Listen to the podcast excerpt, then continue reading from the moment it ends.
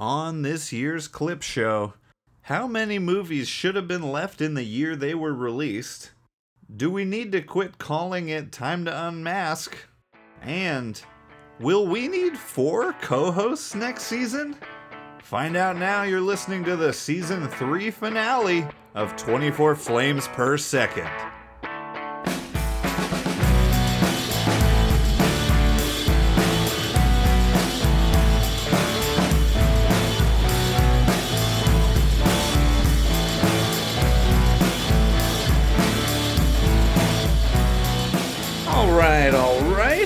Everybody, and welcome to yet another uh, episode. It'll feel like deja vu of uh, the podcast, The Roast, the films we love the most, 24 flames per second. Everybody, as always, I'm your host, Robert Spiewak, and welcome to our season three finale retrospective reminiscing episode. And uh, here on with me on the show this week um, is uh, just like the last finales, all the co-hosts. And with season three, that means we got three co-hosts here this time uh, from the season that we we're just wrapping up, everybody. And so we'll go around. We'll introduce one at a time.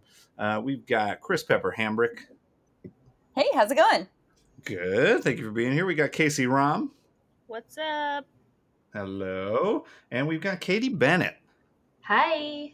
Hey, everybody. Welcome to the end of season three. Yay. Um, yeah, I would say that yay is uh, is appropriate. It feels, and this one, I don't know about the rest of y'all, but this season feels like it was the longest one yet. Um, For a multitude of reasons, which I think we'll get into, we'll touch on. But um, but uh, but yeah, it's. Uh, I wonder if we'll end up with four four different co-hosts next uh, next season. What do you think? Should we add another to the group? Why not? More the merrier. They have to have a name that starts with a K, though. This is true. Yes. We could always bring up. We could always bring back bring back Quasi or Kevin from the reserves. Mhm. That's Yeah. true. I think that means Will's out of the running though, Yeah. which is too, which is too bad. um, We don't make the rules, man. yeah, I think uh, I think we're past we're past us making the rules, which is fine. It's the uni- the universe ever since March, the universe has been making the rules for this show. Um, That's the damn truth.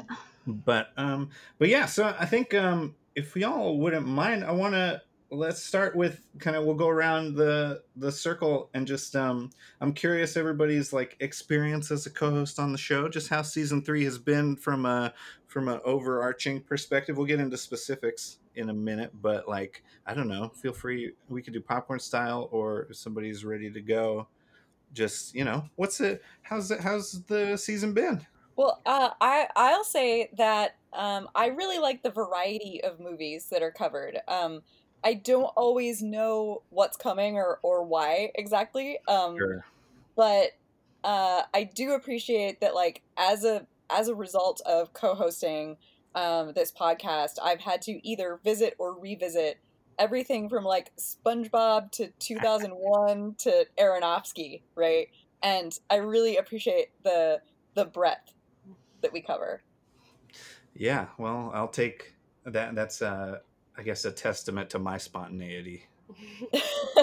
So thank you. I mean, you can take whatever credit you want. It's planned, it's spontaneous, but I I mean, think that's that, not even. It's very planned, actually. yeah, I think it is. But, but I think that that really shows in this season that there's Yeah. uh, kind of something for everyone there.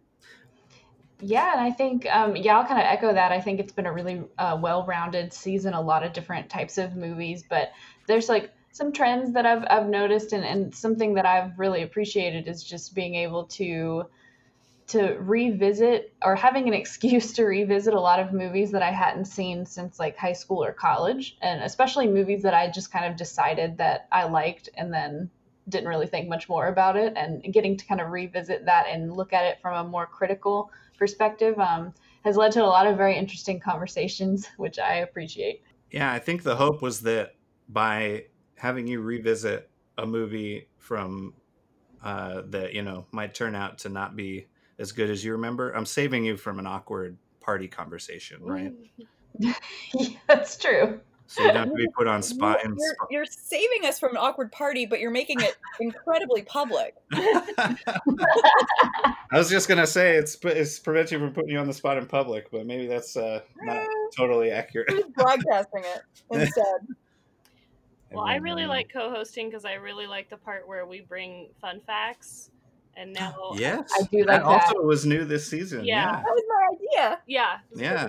I I really like having um, just that extra knowledge under my belt. I'm I'm kind of a trivia fanatic, and uh, I like knowing random useless knowledge and knowing what actors are in what things with what directors, and so it gives me the ability to expand that encyclopedia for when bar trivia comes back. Ah, Definitely. yeah. Funny because the reason I like it is that I like to contextualize everything. so it's like completely opposite. So I like to understand like what was the like socio-political conditions when this was made and like Mhm. why would they not that I actually necessarily say that when I'm giving facts, but like Mhm. that's why I think that stuff is important because you know you're watching something from 10 years ago, 50 years ago, whatever, Yeah. and it can make a big difference like when it was made. Yeah, I think that's part of what why I really enjoy the fun facts too. Just having that extra context. I mean, I know ultimately the art should stand on its own, uh, but it, but it, it's nice to have the extra context when we're going into these conversations because otherwise we're just going around in circles speculating why the heck they would have made X or Y choice. Yeah. Yeah. No, I think it's great. I love that. I actually love that we added that this season two. I completely forgot that that was new as of season three. Um, so yeah, thank you, Chris, for suggesting that because um, I, I don't know. It gives. I think it gives like the co-host just a little more like I don't know autonomy in the show too. Mhm. Like you're not Mhm. just there making sure the other side of the table doesn't start flo- flying away. Um, when we used to be at a table. Um, Yeah. Well, you know all those fights we had to break up. Oh yeah, Oh boy. I uh, also think it would. I think that's a good time to jump to some clips. Our first round of clips, which will be uh, some of the funnest facts we've learned uh, as of this season. So everybody, let's go hear some clips. Shakespeare play Hamlet is a big influence in this movie. Mm. But did you also know that there are two African myths predating this that also Oh, tell the story of Hamlet? One of them from the Niger region in Western Africa called Sundiata, an epic of Old Mali, and an Egyptian meme, a meme, An Egyptian meme. myth Os- of the Osirian family, where Hmm. a king is murdered by his brother Oh. and his son is exiled. So that's I think it's really cool that they at the still is you know like as much as we you don't necessarily know a lot or like the story of Hamlet is what's really promoted is Yeah. an influence. But in there's this. there deeper there are roots. core African roots to this. Cool. And as an African gentleman, I I'm happy about that. African so gentleman. Matthew Lillard w- was not even auditioning for this role. He just was dropping his girlfriend off at an audition nearby, and the casting director was like, "You come here." And then now he's Weird. Yeah, so it's just very strange to me how that happens in LA. Apparently, Wow, I didn't know that. Well, Was he like an actor yet? I think he was, but I don't think he'd really been like in anything Oh, wow. before, That needs to happen to me. Yeah. right? Like. wander, I gotta go just wander around Apparently. in Hollywood. Um, oh, and also Wes Craven turned this movie down a bunch of times because he was attempting to make a haunting remake that Oh. failed, and then he finally, thank God, accepted. Hard out for cash. They never say zombie in this zombie movie. Uh, it's part of the public domain because somebody fucked up copying over a title without its copyright symbol. Uh, what else did we say? Uh, the meat was the human meat was chicken. The blood was chocolate sauce. A nice mole for all the zombies in the movie. All the un- all the undead or the assailants is how they're referred to every now and then. It is based on a fairy tale, a Hans Christian Andersen story called The Snow Queen, but it is essentially unrecognizable. Um, there is something in that story about frozen hearts, but it is Oh. very, very changed. It's the sort of thing um, Disney had been trying to make a version of this story since the 1930s. I was gonna say I knew and they could had it never optioned for a long time. quite figure out how to make it sympathetic, how to make it Yeah. kid friendly enough to be to kind of fit into their their uh, you know their wheelhouse. So Hmm. um, they finally managed to make it by changing almost everything about it. Okay. So and the other thing I thought was really Classic interesting Disney. uh, about you know the interviews with the creators was the list of um, influences included David Lean, like Lawrence of Arabia and Dr. Zhivago, Oh. um, and Black Narcissus, the um, uh, 40s uh, British Yeah. film, British Technicolor film. That's um, right. And uh, Sound of Music. Yeah. And essentially all of Norway. She sings on a hill. She does sing on a hill, yeah. So it was just interesting all of the the the influences from which the Yeah. animators and the designers drew. Originally, they were gonna cast Tom Hanks in Luigi's role, Oh shit. but he had two bombs in a row, and so they were like, "Oh, maybe Tom Hanks isn't the box office draw that he um. once was because he had God just damn. made uh, Turner and Hooch and Joe versus the Volcano." Two Bob bombs in a row. Yeah, exactly. Um, so this could have been a very different movie. I want to see it. It's interesting because then I think in that same year that they came out, Philadelphia also came out at the same time. Pop pop. Yeah. So uh, yeah, I think I think that's really interesting. But also, I am a fan of John Leguizamo, so I'm glad he got the role. Yeah. Um, and he seems happy with it. Not everyone else is happy with it. I'm sure we'll hear more about Yeah. that from our roasters. So Millicent Simmons, who plays the daughter, uh, is actually deaf, and she has been deaf since infancy um, due to a medication overdose, which I didn't know was Whoa. a thing On, until. that, on her or like her Um, mom? while I she's think pregnant? she. I think like as a baby they gave her too much Oh, something. of something. Yeah. Um, and so it was initially um, intended to be completely unsubtitled. Um, and it- Boo. yeah. Good choice Sam. Yeah. um, the first trailer notably does not have subtitles. Um, they were hoping that like subtext and context would be enough, and then when they were editing the film, The editor's Um, like, I don't know what the yeah, the argument specifically about the the cochlear implants, Oh. uh, they were like, "This, there's not enough context here. We have Hmm. to subtitle this movie." Um, so they went back and and re-subtitled it. I Um, never knew that name for those cochlear implants. Yeah. Cochlear. Cochlear. Cochlear. Cochlear. Cochlear. I- Thank you. I remember following extensively the creation of those on the news when I was a kid in the 90s. This is the coolest thing They, ever. they Yeah. serve a different purpose than hearing aids. I know that hearing aids, it's like a different type of hearing loss. Co- uh, Oh. Cochlear. The cochlear implant directly uh, uses electromagnetic uh, waves to stimulate the part of your brain that perceives sound. So instead Ah. of having an ear, it bypasses it and just sends your brain signals. yeah. I love that. Um, yeah, so the that argument would not have worked. um, and then there's only about 25 lines of actual voice dialogue in the film. And it's um, all at the waterfall. Yeah, and the first takes place about 38 minutes into the movie. All right. Those were some fun facts. I'm Um, but- enlightened. Yeah.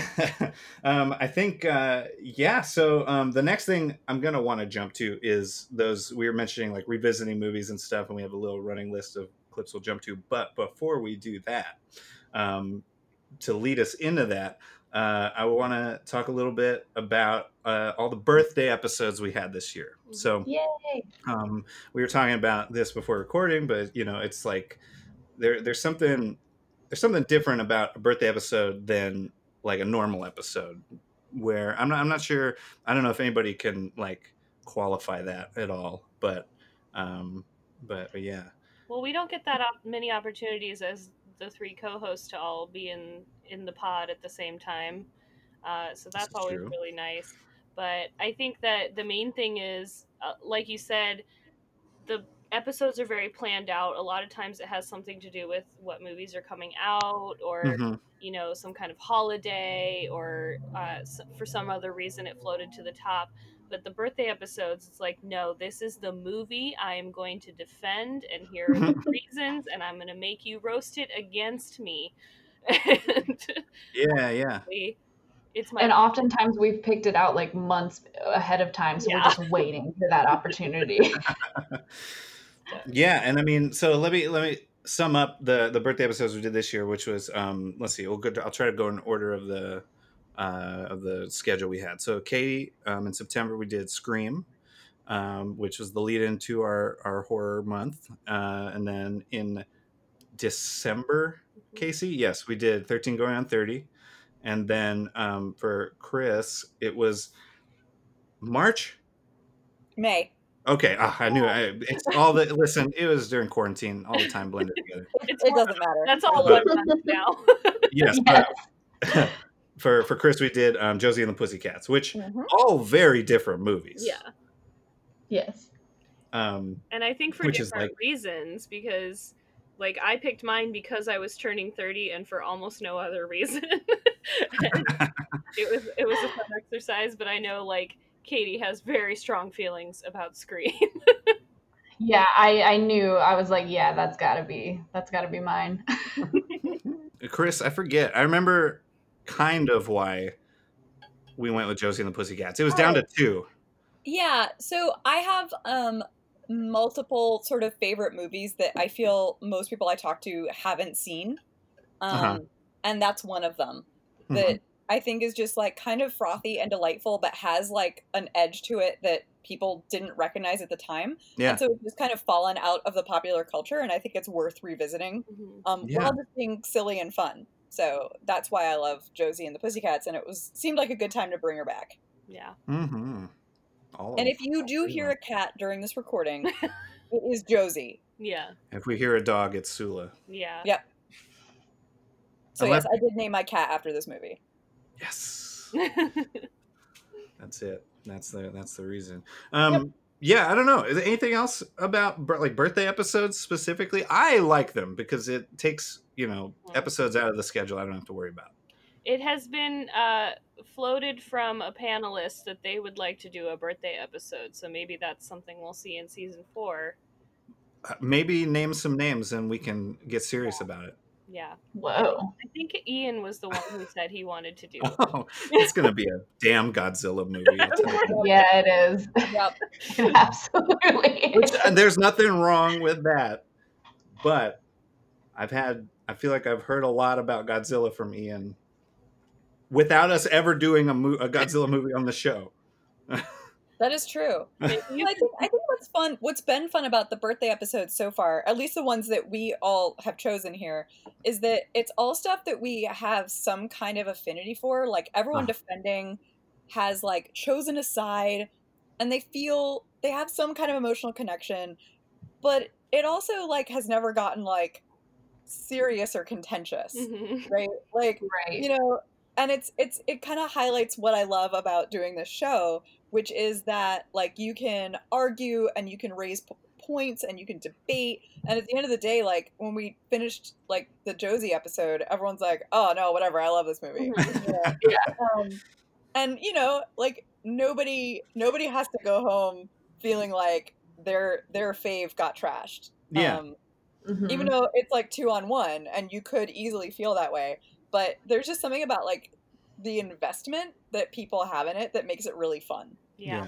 Yeah, and there's no like even though we might not know how the roasters feel, usually when somebody picks something for their birthday episode, it's pretty apparent that they actually love that movie and are like Yeah. genuinely defending it. It's interesting you mentioned the feelings being hurt thing because that was different on season two. We got we we dug in deep on on each other on season the season two birthdays. really Um, yeah, everyone says I lost my episode, but I disagree. that's Which pretty funny The classic dodgeball Mm. Are Mm, there That is a classic. on this podcast? on birthday episodes. There are. I'll tell you. On mine, on mine, there was. um but um but but yeah okay so uh that's great. Uh i i i love the variety that we get from our birthday episodes. Uh, i'm not gonna say anything official about who's getting what birthday episodes next season just yet. Um but i think you know everybody preparing for the eventuality of maybe getting a birthday episode someday we can go and we can listen to some clips of you know us the the conclusions we come to after revisiting a movie that's been a while. Mhm. So um, let's sort of those. We got a bunch of those lined out. Um, and so yeah, everybody, here's some more clips. like it definitely stuck with me, but it's I watched it last night for the first time, so I need Yeah. a little more time. But there was some really interesting pieces of it. Like I feel like I saw that elevator scene before I saw the movie from like whatever the Oscar race or it's kind Sure. of like the scene that people pick out. But the scene where Albert Brooks's character, I think his character's name is Bernie, Mhm. kills Shannon, Bryan Cranston's character, is so terrifying. Oh, yeah. Yeah. Like it's just he's so calm and he's just like, no pain, it's do- it's over, it's Mhm. done. You're gonna die. Like and it's just so Nemo's like, dad. Ah, yeah, and, and also like Bryan Cranston, who I Yeah. love. So I think there's a lot. Like I think there's a lot there for something with very little dialogue. Which at the beginning I was like, I don't know about this, but then by the end I was like, okay, I And get there's it. some genuinely like kind of creepy, scary Yeah. moments in the film, like when he puts on the mask to kill Ryan Yeah. Von character. Yeah, that whole scene is like something out of a horror movie where he's like where they he crashes the car and then he's just like Yeah. standing on top of the hill. Yeah, it took an interesting turn mask. for Yeah, sure. the, yeah. and the and the music, the slow burn, kind of like ominous ambient music in the beginning, like even with the chase scene, is like is really well well uh, well done. a lot of the stuff that people find really disturbing about it is like the stuff I really like about it. It does feel like an extended fever dream. Um, and it's extremely effective at showing that. So while I think it missed the mark slightly in terms of like what he intended to like nail down in terms of the the absolute meaning, um, I, I think it's a it's a finely done film. I love this movie. I I do think it has problems, um, as most like children's movies that I rewatch for this podcast do. but it, like I said, it was a staple in my household growing up. Um, we always had cats and dogs. I always had dogs that I could compare their personalities to one of those those three Oh, sure. characters. And so yeah i had a really old retriever at one point. I also had like a young dumb springer spaniel at one point and i had lots of cats that just seemed above it all. And i think i think that there's something to be said for that um, influence in my life and probably a big reason why i am such a defender of like if you're gonna have a pet it's a part of your family and you take care of it until it dies Yeah. Whether by your hand or some other thing. some humane Yeah. way uh, Chris, first time viewer. Yeah, I didn't really enjoy this movie that much. Um, I am a huge animal lover, but I I dig the more realistic Sure. Interpretation. I, I grew up reading every dog and cat and animal story I could find, but I always prefer the ones that treated them like like Animals. naturalistic Yeah. dog behavior. And so mm-hmm. this just um, like I said, I went back and watched the 63 after I watched this, and I actually, it's just as cheesy, but I enjoyed it a lot more mm. because I felt like it was much more what I like about animal stories. Yeah. So this was mm-hmm. like, it could have been people, so it, I didn't care as much. Mm-hmm. It was not embarrassing. It was No. it was cookie cutter. It was rote. Yeah. It was not good, but it wasn't bad. It was it just was. Yeah, and it's- honestly, Brittany's not even the worst thing about it. Like Agreed. No. um, so it's no it's, anson mount is the worst thing about it it's fine.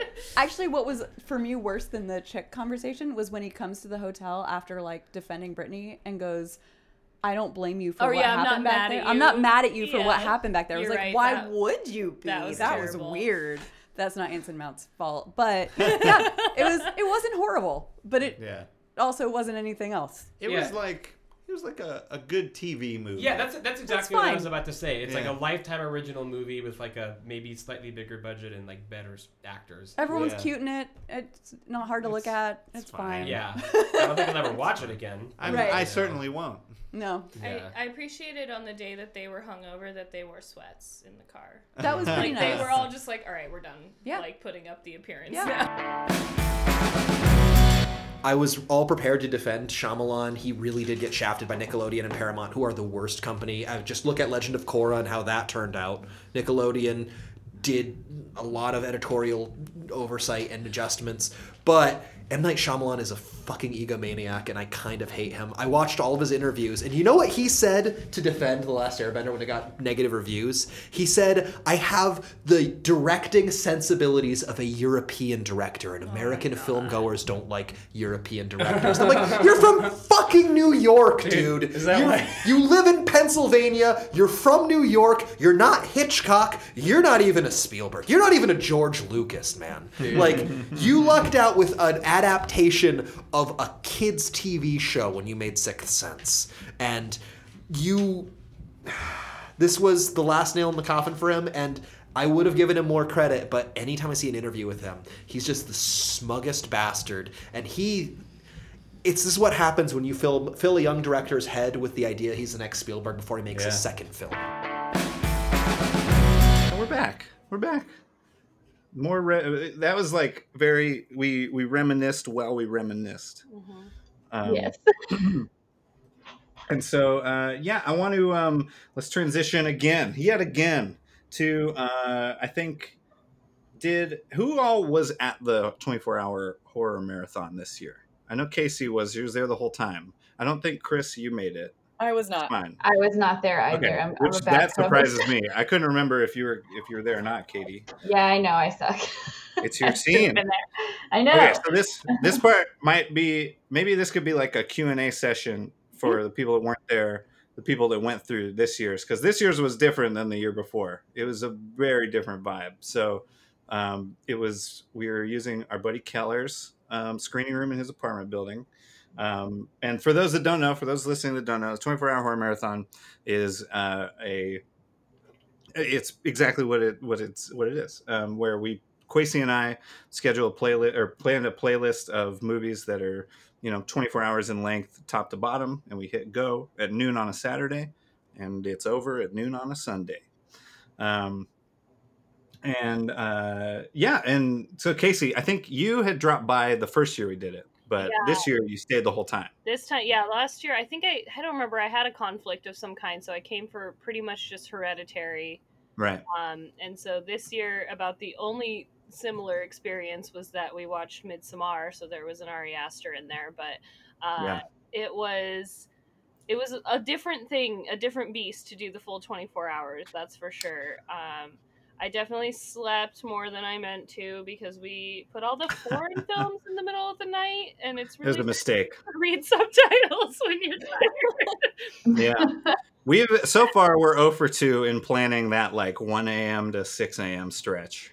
Yeah, I do We've done a bad job both years. um, Child's Play being a highlight, and I think after Child's Play is where I lost my my power, my energy reserves. But also, it was like Yeah. 110 degrees in that room. It was a very warm room. And we uh, investigated every possible way to change the temperature. And Oh, that's probably why everybody fell asleep too. yeah, we could not. Well, it was like it, that's not. It was like uncomfortably warm. Like that didn't make you tired. Mm. It made you f- just feel bad. Okay, yeah. that's So- so fun. Was there Like whole there's we we've learned lessons this year. We learned a lot of lessons. We gotta have well ventilated space, um, where random people aren't gonna drop in trying to hook up hmm because that happened. People that other people that live in the apartment building were showing up in the early hours, to the wrong hours of the morning Whoa. for mischief.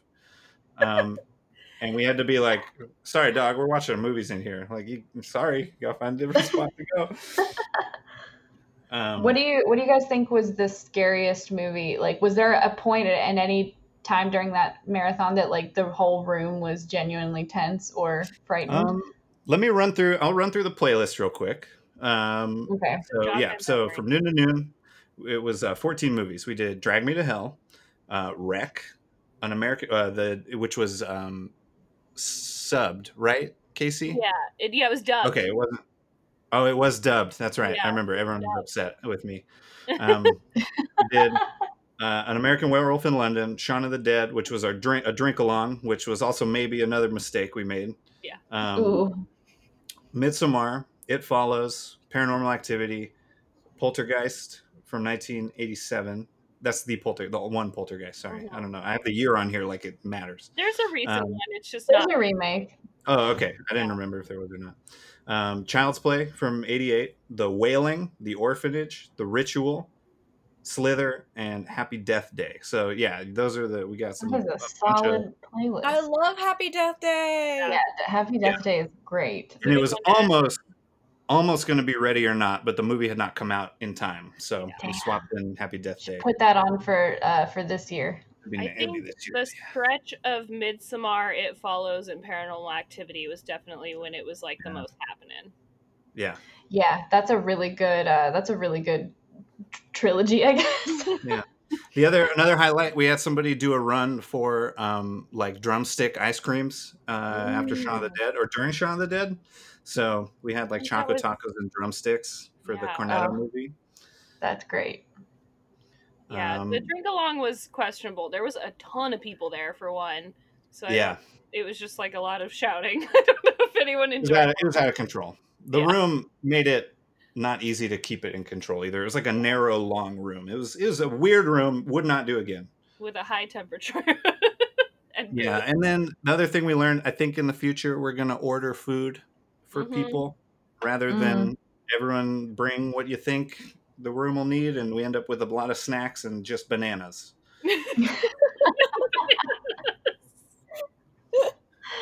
Uh, you need your potassium to Which make was- it through the night. That was the other thing. It was the combination of doing a drink along at hang on, let me check the time of doing a drink along at 4:30 in the afternoon, Oh Jesus Christ!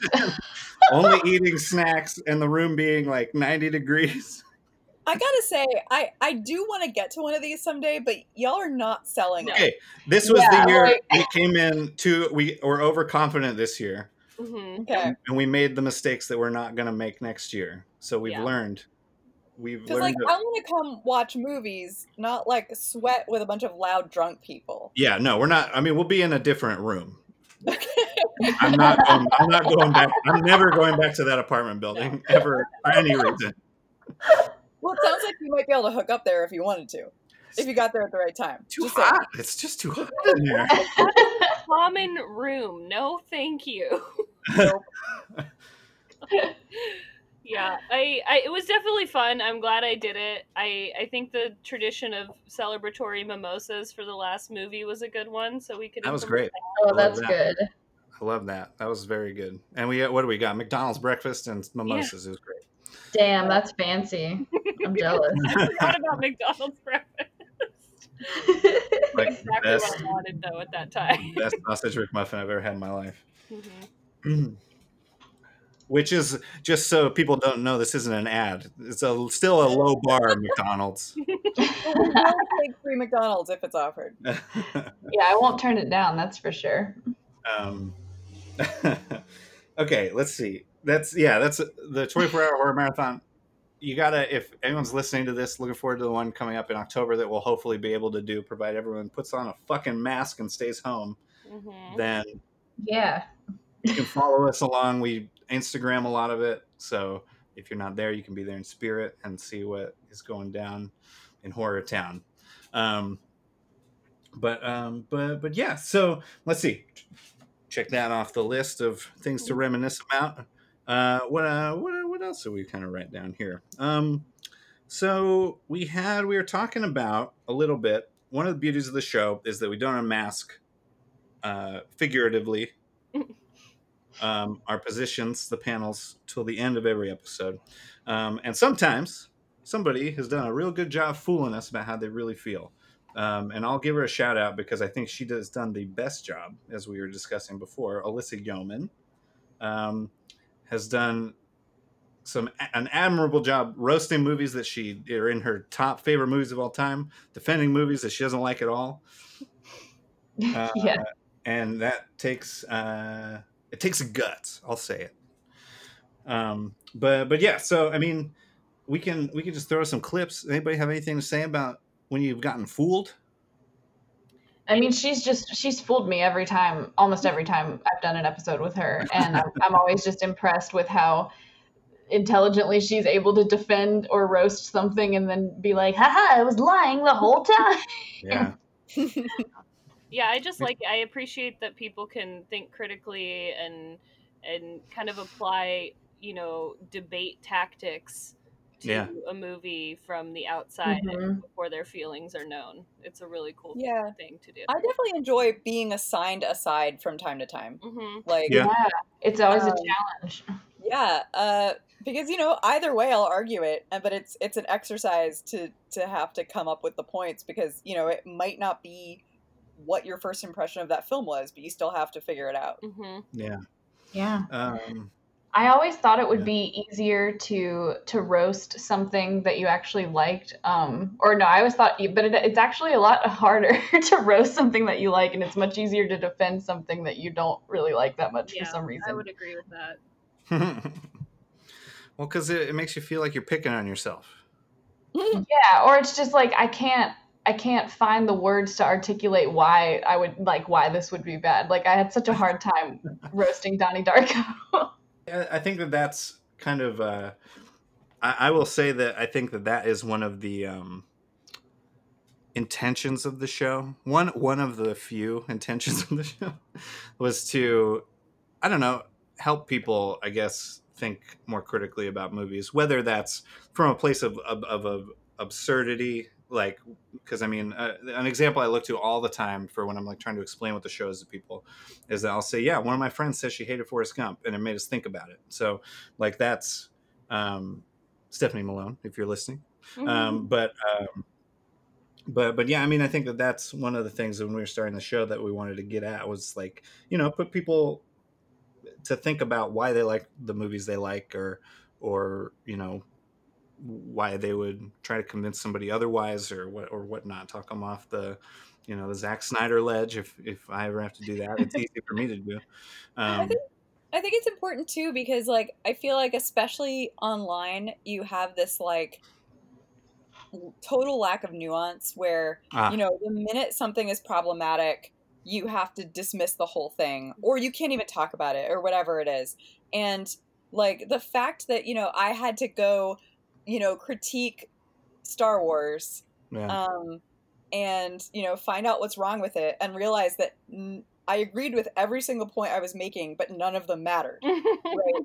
So you could be critical and still love something, and I think we all know that. But um, I think uh, a lot of our present day culture forgets that Mhm. that like Mhm. criticism is instantly seen as like digging on something in an actually like dismissive way.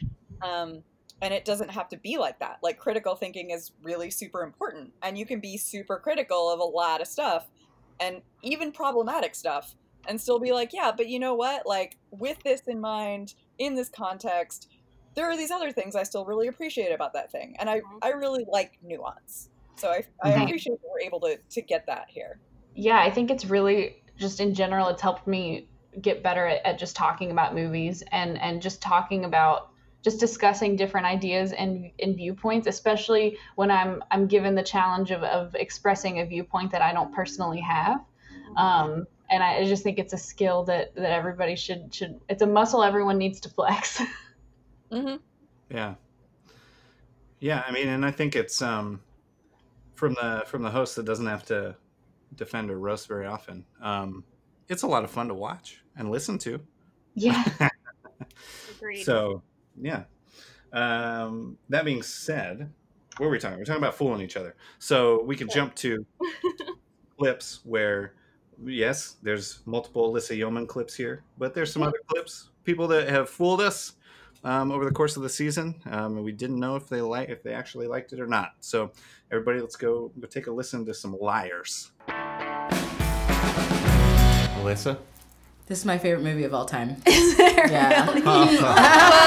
Yeah, I love this movie so You're much. so good at this. I know. Yeah, I, I got know. yeah, when I saw myself, I was like, people are gonna just like always assume I'm actually on the opposite side. But I no. was like sweating over here. I was No, like, it's, my such a fa- problematic thing. It's my favorite movie of all time. It makes me like feel like I'm gonna fall in love with my best friend in 12 years, and I can't wait. I want to get engaged on New Year's. it's so wonderful. I think it's, I think it's sweet, and I mm-hmm. think it's funny, and I think the conversation where they're having, yeah, uh, we'll talk about all that later. There's a lot of scenes in it that I think are just really like so specifically so funny and nuanced that I cannot get enough of. So. You know, this is so hard for me because there was part of me watching it and I was like, I see no lies in this movie, SpongeBob forever. But now that I'm thinking about the fact that I when I was rewatching it, I was like, oh, this movie was the end of like my SpongeBob fandom. Because I didn't watch anything Mm. after that. Like I was really hardcore. I had like SpongeBob sheets, pajamas, Boom. decked out. But um yeah, so I was like, I think I like the movie, but it's also weird because I'm like, but I did stop watching SpongeBob after it.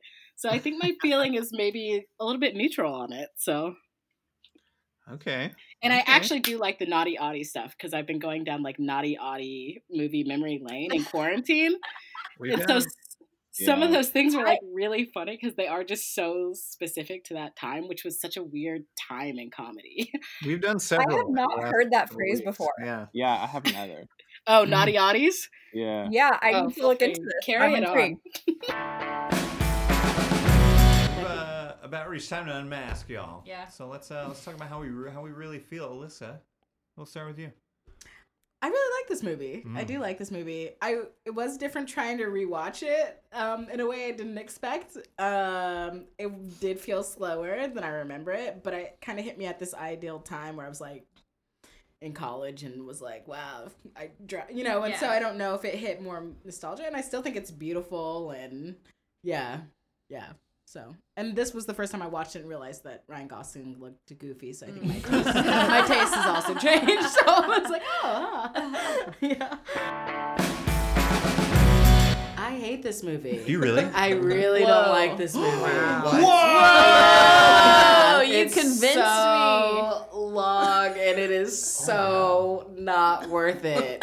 I do not I'm like this genuinely movie. surprised. me. I'm actually surprised. I was like, when I was like going to rewatch it, I was like, uh, I have I hadn't watched it since I watched it the first time because I saw it and I was like, I never have to see this movie again. and then I went to rewatch it and I was like, oh, this is why I never had to see this movie again. and I was just like, yeah, Bananas. yeah. So I I I don't do not like this movie. I'm Yeah. shook right now. Good. I'm glad I, I was like, I was just trying to sell it so You hard. you that sold it very good. What? Oh my goodness! Hang on, I'm going to the top of our thing to look what side you're on. This were is on. Thor all over again, man. Yeah, We she was on either side. She I was was like, on I'll either side either side, originally. yeah, just to Okay. kind of test my limits. I was ready you to be like, why did you sign up to defend that? yeah. So I just went into yeah. Wow. Wow. Yeah, I don't like the movie. And the last scene is really dumb. It's a lot, and it's just like two hours Yes. and, and two hours and thirty minutes. I was like, this is so way too long. And then like the one woman is fucking everybody. I was like, God, I cannot stand this. Do you shit. like Leo's death actually, or because you you just defended that in like some you know pretty emphatic Yeah. terms? And I'm just curious. I did like it for the fact that you like kind of laugh, but it was Yeah. just like, yeah, it's just Felt it, the whole movie. I was just like, Yeah, yeah. the end. I was like, okay, cool, and then I was like, it wasn't worth the rest of it. And we're back. And don't we feel lied to? Um, but uh, but it's okay. It's okay to feel lied to in this specific context. Um, It's like acting. it's ah acting. All right, everybody, and we're getting we're getting close to the end of this season's retrospective, and uh, I think uh, the topic that we all want to talk about because don't we never not want to talk about it nowadays? I guess um, is COVID nineteen, which Oh boy. uh, you know, we it's no secret that we do a lot of our movie our scheduling and everything kind of based on theatrical releases and such and uh, kind of the onslaught of movies being delayed indefinitely or moved online means that the whole second half of our season was thrown into complete chaos um, which is okay because we kind of ignored that for the most part um, but uh, but but yeah so um, i don't really i don't think there's any clips at the end of this But. I think yeah, I, I think an interesting case study is definitely the Mulan episode because I think we were Oh. right on the edge there. I think that might be the last one I recorded in studio. That was the last photo i had of us in the studio Yeah, and it was Yeah, I think that's it. and we were very much excited for the move the live action movie to come out, so we had no Yeah. indication that it would not be coming out. so The, it the last episode from the before times. yeah, exactly. So yeah, that one was, and and we were. I remember talking about it so like dreamily and how excited I was and and yeah, it was very soon after that we realized we would not be going to a movie in the theaters for a while. Yeah. So uh, everyone go listen to that episode and, and just listen to the difference in our voices and how optimistic of the future that we are and how bright and healthy we all sound. Who knew it would be such a historical record? yeah. Mu- the Mulan episode. Yeah. But also Uh, we're not in the studio and I think I, I hope it doesn't affect the quality of the podcast too much. Um, we've definitely learned how to do better at that, I think, by having a video stream and, and seeing each other's faces and anticipating when somebody's going to speak. But it's it's not the same, and I miss you all, and I can't wait. Likewise. Likewise. listen. And you know what? I could turn this into a light at the end of the tunnel. The exciting thing is we will be in a new, bigger studio space when we do return to the studio. Ooh. Um, I don't know. If didn't know every- yeah, I didn't know if everybody knew that, but we did all the stuff is in the new space. Oh, awesome. It's sitting in there doing nothing. Oh, I can't wait to record in there. It's I'm gonna- not set up. I'm gonna call It's that just- a news break. I, I have not heard that. Yeah. that's amazing. Wow, you heard it here first. I, I will say that one of the good things, and I've noticed this about other, you know, projects and groups that I'm part of, is that um, as much as I miss the, the in person interaction, it is nice that sometimes people get included who wouldn't have been included otherwise. hmm Um, Sure. like, so you can record a podcast even though you're not in the same city at the moment. Yeah. You know, you Yeah. can you can still maintain those relationships and I think we're learning ways to um, conduct ourselves like creatively and socially in new ways that hopefully we'll be able to to keep using and just add to what we're already doing. And I think that Yeah. that could be a gain, right? Yeah. Yeah.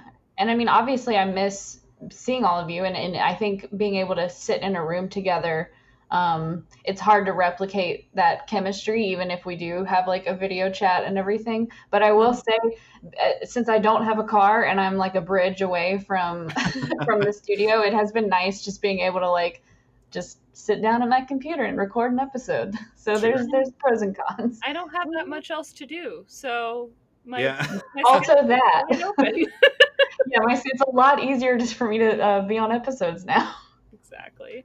I mean, and another uh, kind of bright side is that we don't have to be forced to record in the old studio all summer again, which was super In that tiny little hot room. super hot and sweaty. We're that's the I mean, it's 24 flames per second. We're going to be in some hot rooms from time to time. Mm. Um, it's you do in realize that for, for a, a bunch of people who live in Seattle, we complain about the heat a lot. I just, I just want to throw that out there in It's case like- there are non-Seattle people listening. Yes, we're aware it's hotter wherever you are. Yeah, the, the blistering, sweltering 73 degrees. we don't have to endure it that often, and so when we do, That's true. We're very delicate. it's yeah, it's a lot more. But also, we're not equipped with ceiling fans, air conditioners, like all these things that the hot states have figured out. We're just like, let's Yeah. just pop a box fan in front of it and call it good. Mm. Mhm.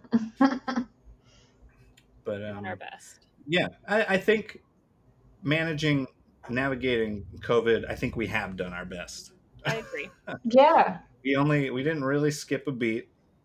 We I think yeah we haven't skipped any episodes because of COVID, which has been which is great. We kind of kept our output going, and Mhm. I could say that um, it's more or less the same across Party Fish Media, with some exceptions based on you know just what people had to how people had to change their lives in general to Mhm. kind of deal with COVID. But um, but but yeah, I think it's something to something to be proud of that uh, this show, all of our shows, rolled with rolled with the uh, the punches, and um, and we're and we're and we're and Twenty Four Flames. Who of course we did good. We got we're, we're mask on all the time. Mm-hmm. Yeah. Um, if you don't, you're a nerd. um, and so I think um, with that being said, um, I also I also do just want to acknowledge um, the uh, Black Lives Black Lives Matter protests and everything because we did we did we literally did not release an episode due to them that I don't know that we'll ever release just based on the subject matter. Um, and I, I'll be like upfront in saying that we did Minority Report that was going to come out like the second week of June. That is, I don't know. It was it was very like not great to release amidst cop backlash because it's kind of a pro cop Mhm. movie. Um, and so I don't I don't anticipate we will release it. Um, I think it'll just stay in the vault where where it belongs, um, which is is sad, but also is good. So um, yeah, so I'll say that, and also um, we're going to include links in the description of this episode for you know ways to take action in rejecting white supremacy. We've been kind of getting making a habit out of that, and I also just want to own um, like our own show's complicity in like not doing our best to elevate black voices or or indigenous voices or people of color because we have a very white pool of people that's part of the show. Um, and one of the things i'm going to endeavor to do um, as we move forward is you know change that mix of people that is in our our pool of defenders and roasters because movies are not just a white person's game. Hmm i think we've And I think just having just having all different cut times cut shit, god damn it. Having all different God types damn of it, Katie. Sorry, I ruined it. I ruined this moment. I'm just trying to say it's always good to have many different types of voices at the table and not just hearing one perspective, Mhm. especially in a podcast that's centered around debating. Well, and Yeah, hopefully absolutely. it'll give us even more diversity in the types of movies we talk about too. Because I think Yeah. have an all-white panel, they might not feel comfortable talking about certain films. There's been some episodes that we've tabled or changed what episode is going to Yep. be because just because of that, because it was going to be a table of white people, some people picking on a movie from a black filmmaker or about like specific like African American issues. Yeah. Um, and so, and I mean, and I don't regret that at all. I don't Yeah. regret us Mhm. not doing that because why would I? That'd be insane. So it's only um, going to make the podcast better. And Yeah. Definitely. And so, um, yeah, that being said, I think we can leave you all. I I just want to, this will be the wrap up moment for the show, too. Um, so I want to thank everybody um, that is a co host for the show. I want to thank everybody that has defended or roasted, or I guess there's been people that have been just like hanging out in the room, too, while we're recording an episode, not speaking. Um, that goes for pets, too. But, um, because we have had some pets in the studio this season too. We had Sula in the studio. We had um, oh, what was that big dog's name that wouldn't stop making noise? Apollo? Was dog sitting. Um, what'd you say? Was it Apollo? Apollo. Oh, there's Poe, the cat from Oh. season one. Um, and we love Poe. Poe's still out there. Oh. Um, but no, what was this dog's name? Is this big brown dog? I can't remember, I but it, you can hear him in the episode. Uh, but um, but but yeah, and so I thank everybody that's been involved in the show um, on behalf of. Uh, just of me, who produces the show directly, on behalf of Will Paulson and Quasi, who run Party Fish Media with me, and um, and I, his whole name is Quasi Phillips. His whole name is Alan Quasi Phillips. What? What? I, So I More can- I- news dropping on this. His whole name. That's amazing. I did Um, not know that. but but but yeah, we have a lot of fun making the show, and we want it to be as tight and good as it can be, and we like to involve people in it. So if you're listening to this uh, and you want to come be part of the show, and you're in Seattle, uh, you know, reach reach out. Um, if you if you're good arguing about movies, that's all that really counts. Um, and uh, yeah, everybody. So we'll leave you with um, maybe we'll put in some movie in a minute fails here right at the end. Yeah. Uh, good. I, I tallied up. There's at least forty of them from the 50 Oh, fantastic. we released uh, this season, and so um, yeah, everybody, uh, we'll just leave it at that, and we will uh, catch you as we kick off season four next week. Not even taking a break, um, but yeah, we start with. Um, I think we're we're as we were been going, we've been aging up the movies content that we've been kicking off seasons with. Next season starts with Cruel Intentions. We've graduated into rated R's. I'm so excited. Um, I cannot wait. but uh but but yeah everybody so um that's it everybody we'll catch you when we catch you whether that's next week's episode or the week after that or next year's retrospective because you just wanted the cliff notes um but uh yeah I don't know if I say anything else here at the end of these, but um, thank you all for being co-hosts, and thank you all for listening. We'll catch Thanks you Thanks for having us. Yeah. catch you as the as the as time keeps making us all older. so um, Great. so yeah, I, I'm belaboring the point. Everybody, bye bye. Bye. Okay, so we open on a dilapidated and burned down home. Uh, we see Javier Bardem uh, picking, uh, taking a crystal-like object and placing it on a mantle, which then uh, regenerates life back into the house. The house regenerates, um, and then we suddenly discover Jennifer Lawrence, um, who we learn to be his wife. So Javier Bardem is a renowned poet who is suffering from writer's block. His wife Jennifer Lawrence, um, her main thing is re renovating the Victorian house that they live in. It- It's her it's her one project. It's her baby. It, she wants to build a paradise. Um, so shortly after the beginning, a man Ed Harris uh, shows up at the door. Uh, he says he's a doctor and he was told that this was a b&b that he could stay in. Um, he immediately javier bardem invites him to stay the night. Um, he stays the night. Things get kind of weird. Um, jennifer lawrence is not a fan of him being here. Um, suddenly the next morning uh, michelle pfeiffer shows And up. you're out of time. are you serious? That, That was, was that was a minute? That was a whole minute. Um, Wow. Well, we got a We fourth this, person in the house. literally got like 15 minutes into this movie Give us the full plot synopsis of Napoleon Dynamite, spoilers and all. Hell you yeah. gotta tell us everything. Do my Um, best. and uh, we'll give you 60 seconds and a three count, and then you're off. Are you ready? Y- yeah. Yeah. Okay. okay. Let's do Here we go. Here we go. In three, two, one, go. All right, Napoleon Dynamite. He's a 16 year old from Preston, Idaho. He lives with his brother Kip and his grandmother. Um, he is a socially awkward teen. Um, his grandmother takes a spill at the sand dunes. Uncle Rico comes in to take care of the kids. Uh, during this time, Napoleon also befriends um, a student named, um, oh shit, what's his name? God damn it, Pedro. Uh, he befriends Pedro.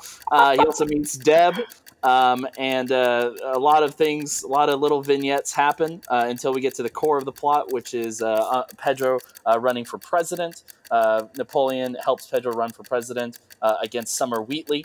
Um, it gets down to the end of the um, of the movie where I'm fucking this up. Uh, Pedro uh, is is uh, feeling um, uh, dejected because he may lose, and then Napoleon. And you're out of Dance time. move! God Oh, damn it! boy. Wow. Diffed it. Diffed You it forgot hard. Great irony. Pedro's name, Brian? Pedro. Pedro. Running out of time to discuss the plot of Napoleon Dynamite. That's amazing. I'm not good at these, dudes. 1893, in the Norwegian kingdom of Arendelle, uh, two uh, baby princesses were born. One of them had cryokinetic powers that are never really elaborated on, but everyone just kind of goes with it and it's okay.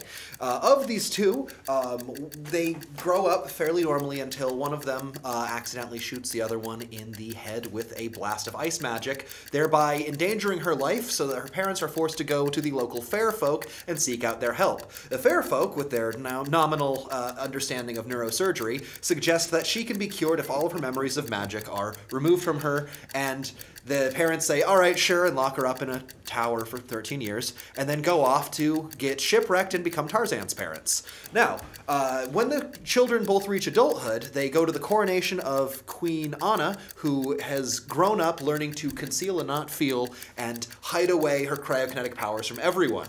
Uh, this is all further complicated when her younger sister um, manages to, that was Elsa was the one with the cryokinetic powers. Boom, you're out of time. And you're out of time. Oh. Sorry. What Uh, the, bo- the boom was you got the sisters' names right. The out of time was you're out of And it's kind of, you probably should don't even go into neu- neurosurgery in the movie in a minute. I was being snarky to make up for my lack of uh, preparation.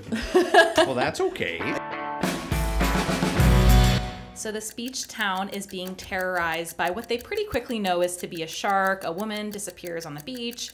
Um, the police chief of the town, Brody, really wants the mayor to do something about it. The mayor is kind of a bureaucratic nightmare, wants the 4th of July party to keep on going.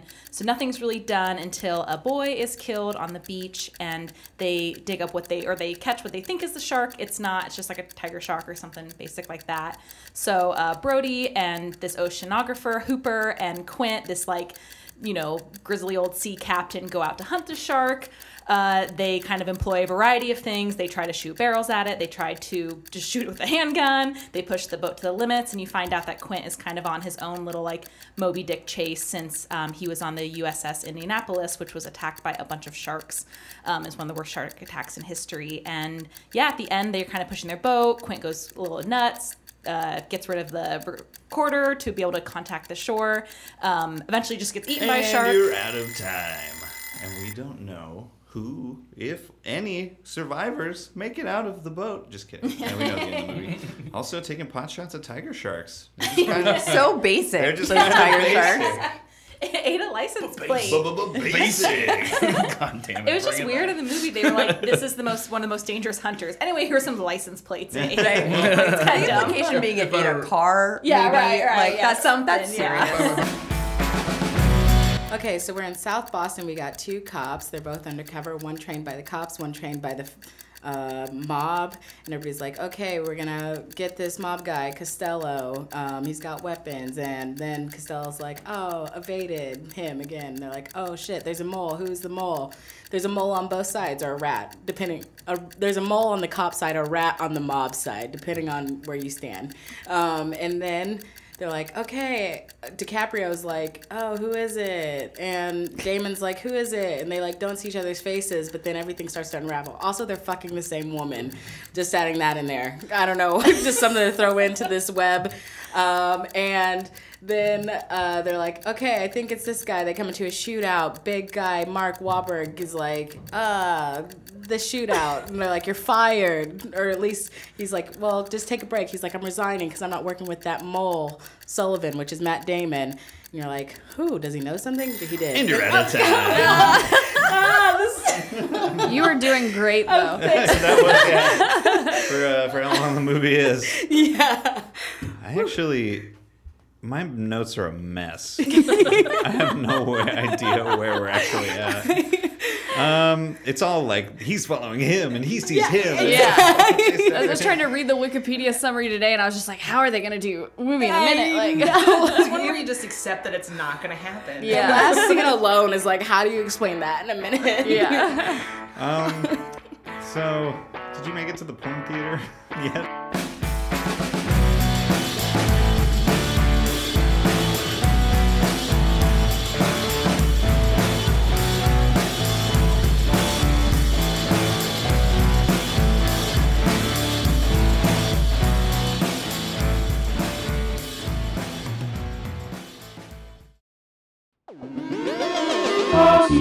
Media.